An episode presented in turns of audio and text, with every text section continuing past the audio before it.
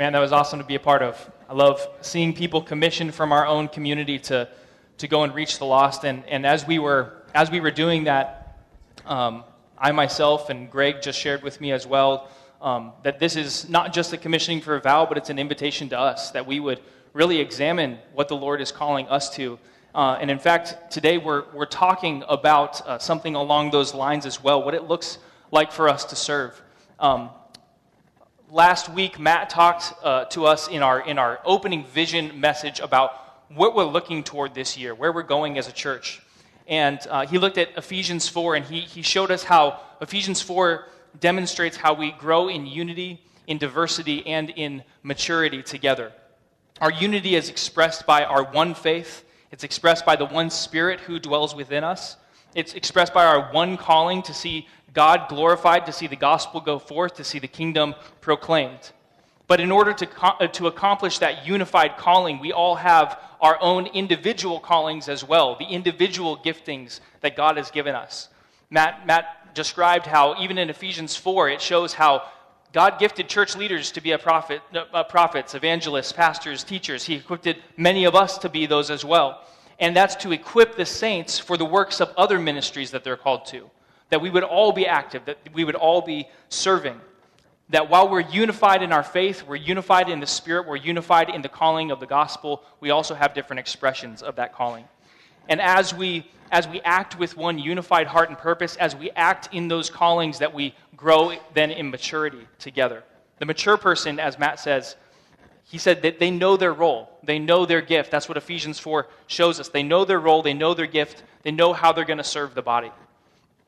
In fact, our, our theme verse for the year is Ephesians 4:16. It describes how when all three of these things come together, this is what happens. It says, "From Christ, the whole body, fitted and knit together by every supporting ligament, promotes the growth of the body for building itself up in love by the proper working of each individual part. Today, I want to just unpack what that looks like. What, what does it mean for us to, to act as faithful servants? What's the condition that's in the heart of a servant that leads to long lasting and fruitful and God glorifying service? Uh, this morning, we're going to be in 1 Samuel 17, 38 through 40. 1 Samuel 17, 38 through 40. Go ahead and turn there if you have your, your Bible. We'll throw it up here on the screen as well. Now, I know it's a little strange to go to an Old Testament passage to look at how we function as the church, but it's all one unified story, right? God has put things into uh, the Old Testament, into people of the faith throughout history that we can look at and learn from. At this point in the story, this is a very famous story. We're looking at David and Goliath. And the Philistines have come out against Israel. And they've put forward a challenge to Israel's best warrior that whatever nation won between, or whatever warrior won between the two nations, they would take the other nation captive. Uh, it's a little iffy to start with, but then uh, you add to it the problem that their, their Philistine warrior, Goliath, was uh, essentially Shaquille O'Neal, but two feet taller and on steroids, and having been trained in every form of battle since his youth. So, not a great situation for the nation of Israel. Um, needless to say, people were not volunteering for this role, so to speak. David had just come to the battlefield, and his, his father had sent him to check on his brothers and to, uh, to see how they were doing to bring a report back.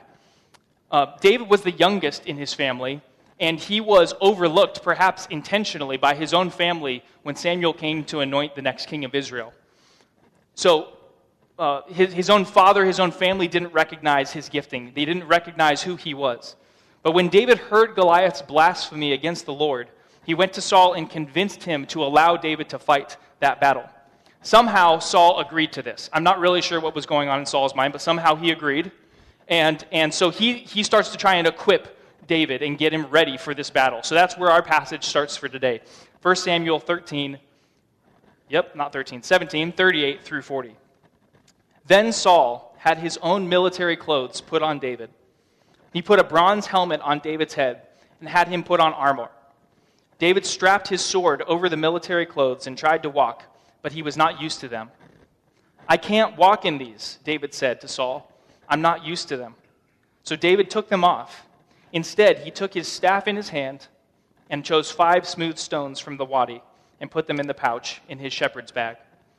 Then, with his sling in his hand, he approached the Philistine. The question I have for you this morning is what is in your hand?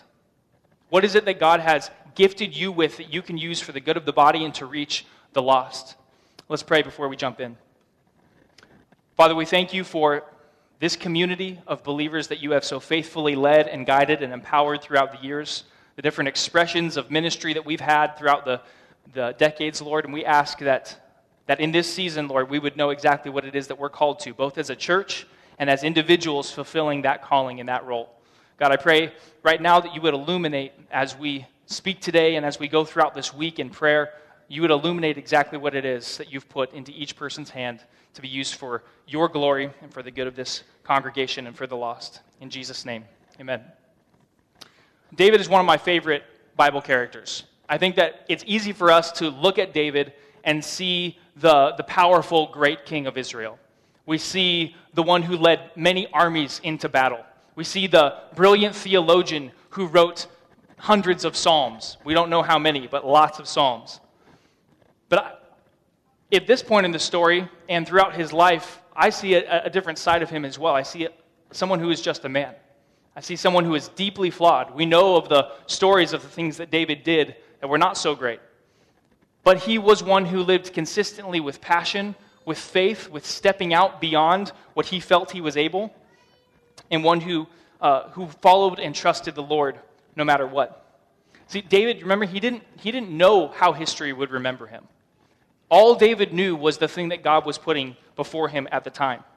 He had to make the daily choices like you and me to take up that mantle of responsibility that God had given him for the time. So I believe this, this passage and the surrounding uh, part of this passage teaches us four characteristics of a servant. First, the servant is faithful with little. Servant is faithful with little. Just one chapter earlier, remember, Samuel comes to anoint the next king, goes to Jesse's house and Jesse doesn't even call David in because he, he's so confident that it's one of his older brothers. See, up to this point, David's life was marked by obscurity, it was marked by seeming in, insignificance. Nobody thought about who David was. David was a shepherd. David was, was out attending the flocks every day. He was fighting off lions and wolves and bears and tigers, oh my, looking after every last one of the sheep. While David was tending the sheep, he was also, though, he was growing as a worshiper. He was consistently cultivating that inner life of worship and intimacy with the Lord. There's no, there's no indicator here in these chapters that David was bitter about being overlooked, that he was just waiting for his chance. He was just being faithful with what was put in front of him and cultivating that lifestyle of worship. He knew that the only approval that really mattered was the approval of the Lord. He knew that being a shepherd was the task put before him for that season. So by the time David enters Saul's service, he's playing music for him in his court. The, the difference between the character of Saul and the character of David becomes very apparent quickly. Saul was being tormented by an evil spirit, and David would play music and the spirit would leave. Saul is cowering in fear away from Goliath. David is, is confident that the Lord is going to bring the victory. See, David had been faithful with the little things. He'd been faithful tending the sheep, with cultivating a lifestyle of worship, with being obedient to his father. So then, when the larger task presented itself, David uh, was able to step into that role quickly. He was able to obey quickly. Saul had cultivated a love for himself, a love for his own image. And, and as a result, when the bigger challenge presented itself, he didn't have the internal structures to handle the weight of that pressure that was being put on him. But David had cultivated a love for God, for God's glory, so that when the challenge presented itself, he knew God was going to defend his own name. I think our culture today is really interesting because it's, it's a little bit different than probably anything we've ever seen in history because of the way the internet works and social media. Many cultures have been known as kind of an honor shame culture. We've probably heard of an honor shame culture or a guilt and fear culture, something like that, right? Where honor and shame are the two poles of success and failure, right? If, I, if I'm full of honor. If I honor my family, I'm, i succeed. If I bring shame on my family, then I fail. Well, somebody has, has proposed within the last decade that our culture has shifted to become a fame and obscurity culture. Fame and obscurity. That if I'm famous, if I'm known, if I'm the best, if I'm the GOAT, if you know what that is from you sports fans out there, uh, greatest of all time, if, if I'm that, then I'm successful. But if, I, but if I'm obscure, then I'm failing. Any of us can go onto YouTube, we can go onto Instagram, and we can find somebody who's better than us at what we do. They're more skilled than us, they're more well known than us, right? Kids can go onto YouTube and find a kid of the same age who's, a, who's already known by millions of people. There's a pressure that's being put on us by culture and maybe by ourselves to measure up to something uh, that is really almost impossible to attain. Uh, I know a place that this happens a lot is uh, with moms, right? You go onto Instagram, you moms, you go onto Instagram and you, uh, you see that if I'm not blogging every day, if I'm not posting a cute picture of my kids every day with the latest fashion, if I'm not uh, posting some kind of inspirational quote, and if I'm not affirming that every single moment of motherhood is the greatest thing that's ever happened to me, then I am failing. I am not a great mother. The wonderful thing, though, about the kingdom culture is that it flips that value of fame and obscurity on its head. It actually says that I can delight in my obscurity. I, I don't need to have fully arrived right now. I can be faithful with little. Jesus makes it clear that in the kingdom economy, whoever is faithful with little, little will be given more. And David understood this. He delighted in being great with the small thing. It was his, his delight to be a shepherd for his family. It was a delight to, to serve his father. He knew that being a shepherd at the call of God was greater than being a king for his own glory. Within the body of Christ, there are so many roles, and many of them to us might look small or insignificant. They, they might get less praise than other roles, but every role is so vital. I recently heard of a baseball player who broke his pinky toe and then didn't allow it to heal back properly, and he lost his whole career, his whole Major League Baseball career, because that one part of his body didn't heal back correctly. That team, seemingly tiny part of his body actually affected the rest of his game, his ability to pitch at a high level. There's no one member of this congregation that is insignificant. Let me take a minute. I just want to brag on one of the members of my own life group, Jake Ariano. He didn't know I was going to do this. He's embarrassed right now. I see it on his face. Uh, but when Jake first started attending Bethany Church, he was the only member in this whole church who didn't have a role to play before service, but he would come and sit in that chair every day 30 minutes before service would start and just wait for the service to start. Just be ready. He, he wanted to be engaged, he wanted to be involved, he wanted to participate. Week after week, uh, he would prepare lessons for our junior youth and lead discussions and, and got involved when that opportunity presented itself. He poured himself into the young people. Uh, then, when Seth Niederer uh, moved overseas, there was a, a, position, a couple hour a week position that opened up to come early a couple hours and clean uh, a couple key areas of the church, make sure things were set. So we were talking about it as an oversight team. I said, Well, what about Jake? He's already here, anyways. And they're like, Yep, sure. So we offered him the job on the spot. He, he wasn't trying to get a position, he wasn't trying to get noticed. He, he didn't have any selfish ambition at all. In fact, when I walked in today, he was the one shoveling off the, the walkway coming into the church, of course. And, and I'm just like, man, you're everywhere serving all the time. And he wasn't trying to get something for himself, but he was just ready. He wanted to be engaged, he wanted to participate, he wanted to be useful in whatever way he could be. Love you, Jake. You're awesome, man. Another example of faithfulness that we all know and love is Harold Carlson, right? Harold uh, just passed away just a few weeks ago on New Year's Eve, and um, Harold never had the upfront role. Harold never had the, the most visible, he was never the preacher, he was never the worship leader. And I don't think he wanted the upfront role. That wasn't something he desired. But each one of us can remember a time, and many times, when we saw his faithfulness and his consistency over and over. I was talking with Danny Lovestrand a few years ago, and, and he was just describing in his own discipleship process how Harold had an immeasurable impact on his life. Just watching him be faithful over and over every day, helping him to, to analyze how he was thinking about himself. And Harold was just there as a father to Danny. And Danny, I would consider you a father to many in our church now because of the result of Harold's faithful impact as well. Harold wasn't the preacher, he wasn't the worship leader, but he was definitely preaching and he was definitely leading worship. He was a carpenter, he was a metal worker. I remember going down to the bottom of the barn one day because I was getting ready for a, a student leader training, and it was like 5.30 or 6 in the morning. And I hear this, this bellowing melody coming out. And I'm I walk into the bottom of the barn, and Harold's there by himself, no instruments, no people, and he's just singing hymns at the top of his lungs. Just loved worshiping the Lord and loved serving people. The servant is faithful with little. The next characteristic of a servant that we see in this passage is that they're not afraid of their own insufficiency. They're not afraid of their own insufficiency. Look again at our passage. As soon as Saul agrees to allow David to fight Goliath, the first thing he does is tries to patch up David's insufficiencies. He tries to slap on as much armor and give him as much weaponry as he can to patch up those insufficiencies. But this wasn't David. By contrast, this is how David found his sufficiency. A, few verses before our passage, he comes to Saul and says, I want to fight Goliath, and here's why. Okay, and this is what he says.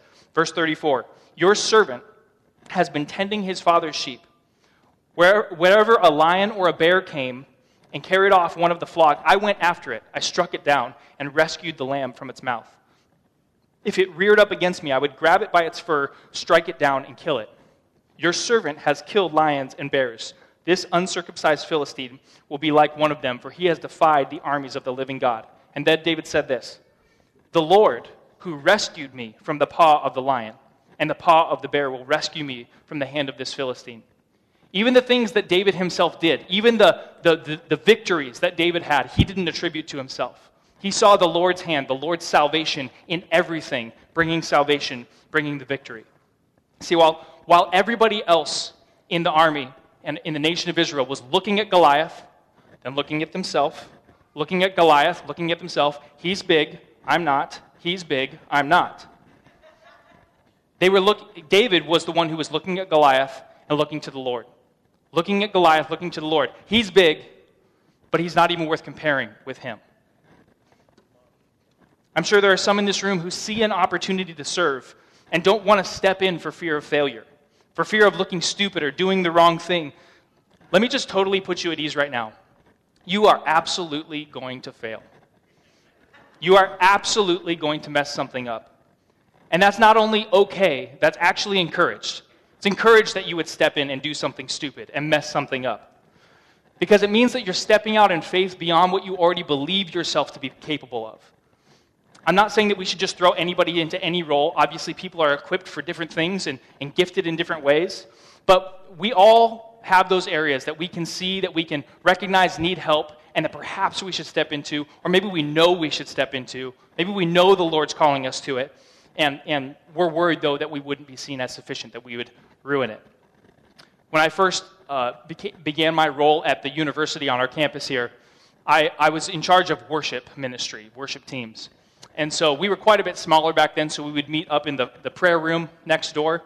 And in that room, uh, the drummer doesn't have a cage like this. He actually has an entire room, soundproof room built around him, right? I mean, you think they cage me here. You should see it over there. So, so there's, there's not a whole lot of sound that's coming out of that room. So I would serve as a drummer on a couple of the student worship teams because we were pretty small. And so the particular team that I was playing with that week, we, we had practiced a song and we agreed that the vocalist would start along with the drum cadence. So when we get to the performance or the, the worship time, I'm, I'm playing the drum cadence, the singer starts the song. Well, we had forgotten to give her the key that we were going to play the song in, so she started it in whatever key happened to come to her mind. Okay? So then we, the band comes in on verse 2, and it's totally different key. Now I'm thinking in my mind, okay, this, this could be okay if the band would just come back out, and we'll do the whole thing a cappella, right? Just drums and vocals. Just hear that it's not okay right now and come out. Unfortunately, the worship leader didn't hear that there was a difference or didn't know what the difference was, and so they didn't stop playing.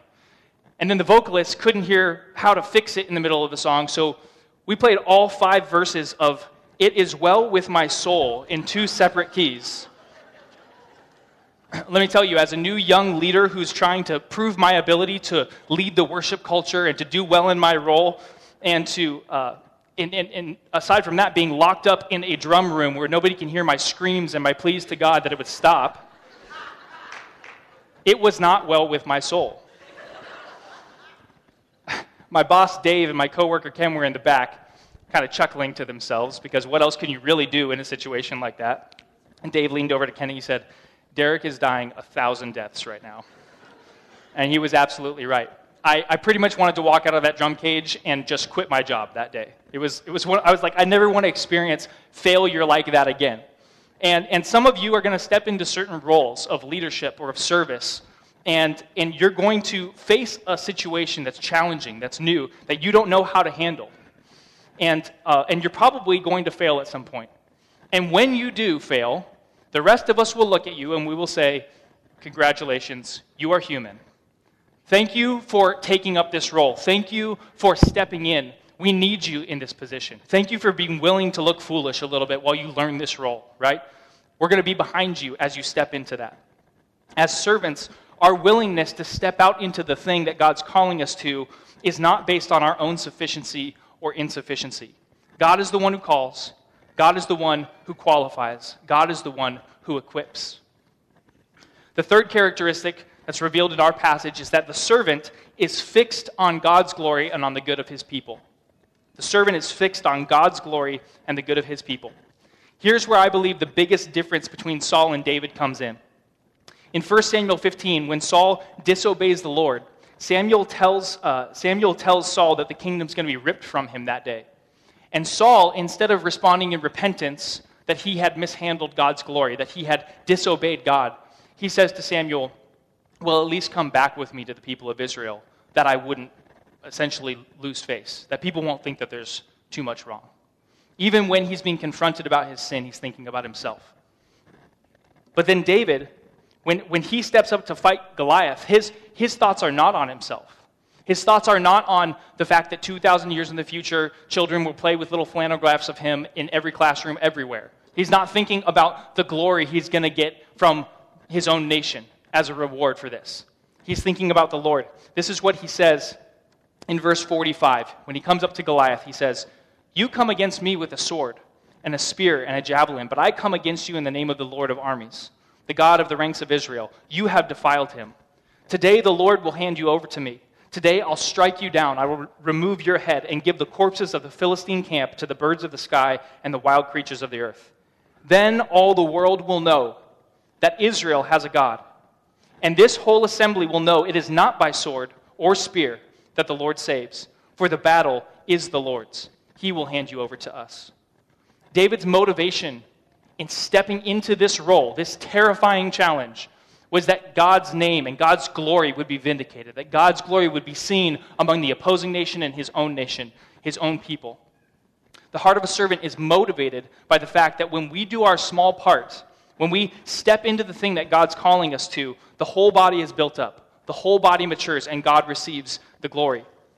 And remember, when the, when the body matures, when, when the body is functioning the way it should, it says in Ephesians 3 that it is through that church that the manifold wisdom of, God is made known to the rulers and authorities. That we are seated with Christ in the heavenly places. We are ruling with Him. When we are functioning in maturity and who we're supposed to be, we have a massive impact on the kingdom of darkness and glorifying God's name in the earth. So, in essence, when I take a small step of faith and serve my part within the body, I'm building up that body that rules with Christ. If you join a life group and you invest in one mentoring relationship, you find one person that you can pour into and meet with on a regular basis, nobody else is going to see that, but you're building up the body of Christ. You're making the body mature. When, if you decide to greet at the front door, if you, if you decide to welcome people in in their first time and make sure they get connected to the right person, help them discover their, their ministry or their gift, you're building up the body. If you serve in children's ministry week after week for what might feel like a thankless job sometimes, you are investing in the next generation. You are building up the body. You are making it mature and bringing glory to God. The problem with this fame and obscurity culture that we live in that I talked about earlier is that it puts the focus on ourselves. It makes us think about how well known we are and what we can accomplish for ourselves or how well we measure up to that person in our field or the people in society. But in the church, we boast in our weakness. We rejoice in our obscurity because we know that no act goes unseen by the Lord. The woman, remember, who gives one penny, gave, but it was all she had. She gave more than the man who had everything and gave just a small percent. The little boy who's passing by with five loaves and two fish, he, he was able to participate in one of the greatest miracles that we've ever seen or heard of that's still famous today, right? And bless thousands of people. But that little boy didn't do anything. His five loaves and two fish wasn't what mattered, right? But all he did was say yes to the Lord when he asked. He said yes to the master when he asked. All we need to do is say yes to the master when he asks us and trust that God's going to use the little that we can offer and glorify himself and bring good to his people. The last characteristic that we find in our passage is that the servant uses what's in his hand. The servant uses what's in his hand. Verse 40 tells us that David approached the Philistine with his staff and a sling in his hand. All he had was a staff and a sling. Now, David had become very skillful with a staff and a sling. He had killed the lion and killed the bear. He, he, he knew how to use that. And in the pasture, tending a flock, a staff and a sling are vital tools, they're vital instruments. But on a battlefield, staff and a sling aren't going to do much. They don't really matter too much. When you're facing Shaq 2.0, whose breastplate weighs more than David's entire body, a staff and a sling is, isn't going to make too much of a difference. But if I was part of Israel's army, I would probably have said, We are toast. Why did we send this kid out there with, with a stick and a slingshot to go fight this trained warrior? But what David knew was that a stick and a sling in the hands of God is more powerful than all the weapons of military technology combined. He knew that God can take the small and insignificant, God can take the weak and the foolish, and He can use it to provide salvation. He can use it to take down obstacles, He can use it to bless and protect His people. You see, David knew that it wasn't about what he had in his hand, it was about the one who was going to use what was in his hand. You may wonder why it seems like you don't have the same level of gifting as this person or that person, or why you don't have the same opportunities or, or any kind of objections we can think of.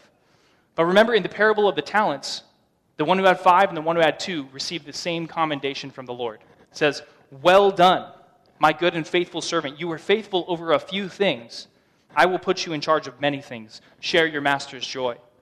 But, but the servant who had one talent, he had the same opportunity that the others did.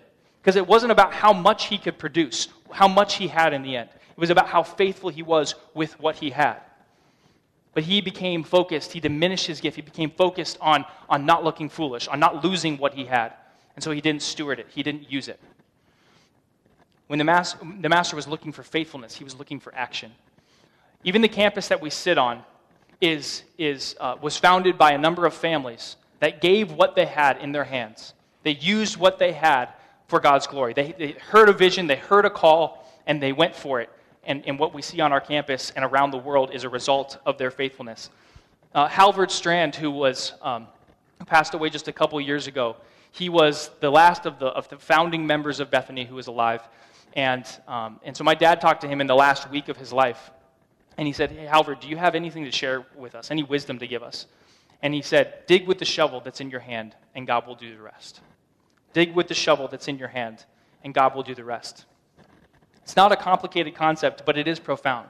That God uses the smallest thing that we have available to us and uses it if we say yes to Him. And it's our responsibility to ask, What kind of tool is it that's in my hand? What kind of gift is it that's in my hand? And how can I use that for your glory, Lord? Another one of the founders of Bethany said, if God had given this vision to a bunch of theologians, they'd still be sitting around talking about it. But he gave it to a bunch of businessmen, so they went and did something about it. I think sometimes we just become too paralyzed. We overanalyze what's going to happen, or I'm not good enough yet. There's something, yes, of course, to be said about counting the cost, making sure that you're ready to take on a challenge, but, but we know the difference between that and not stepping out because we're not sure that we're going to be 100% successful, that we're not going to look foolish. As we look forward this year as a church to the things that we want to be focusing on, to expanding our local outreaches, just like we were praying about this morning, right? That not only Val, but that we would be joining Val in that mission. As we look forward to, uh, to building community through life groups and many other means, as we look forward to emphasizing discipleship among our youth, and, and even as we talked about earlier, you know, a few months ago, potentially planning churches out of this, we have to be a community that is all hands on deck. We have to be a community that is bought into the vision together, that is asking, what's in my hand and how can I use it to serve this body? So, as, as we close, I want to invite up the worship team and also Doug Goodmanson. And, and, and one really practical way that we can look forward to how we can get involved is the, the volunteer engagement event that's coming up next week. I don't think that's the way that every single one of us is going to find our place, but many of you could get plugged into valid ministries through that. So Doug is just going to talk for a couple minutes about that, then I'll pray and we'll head into worship together.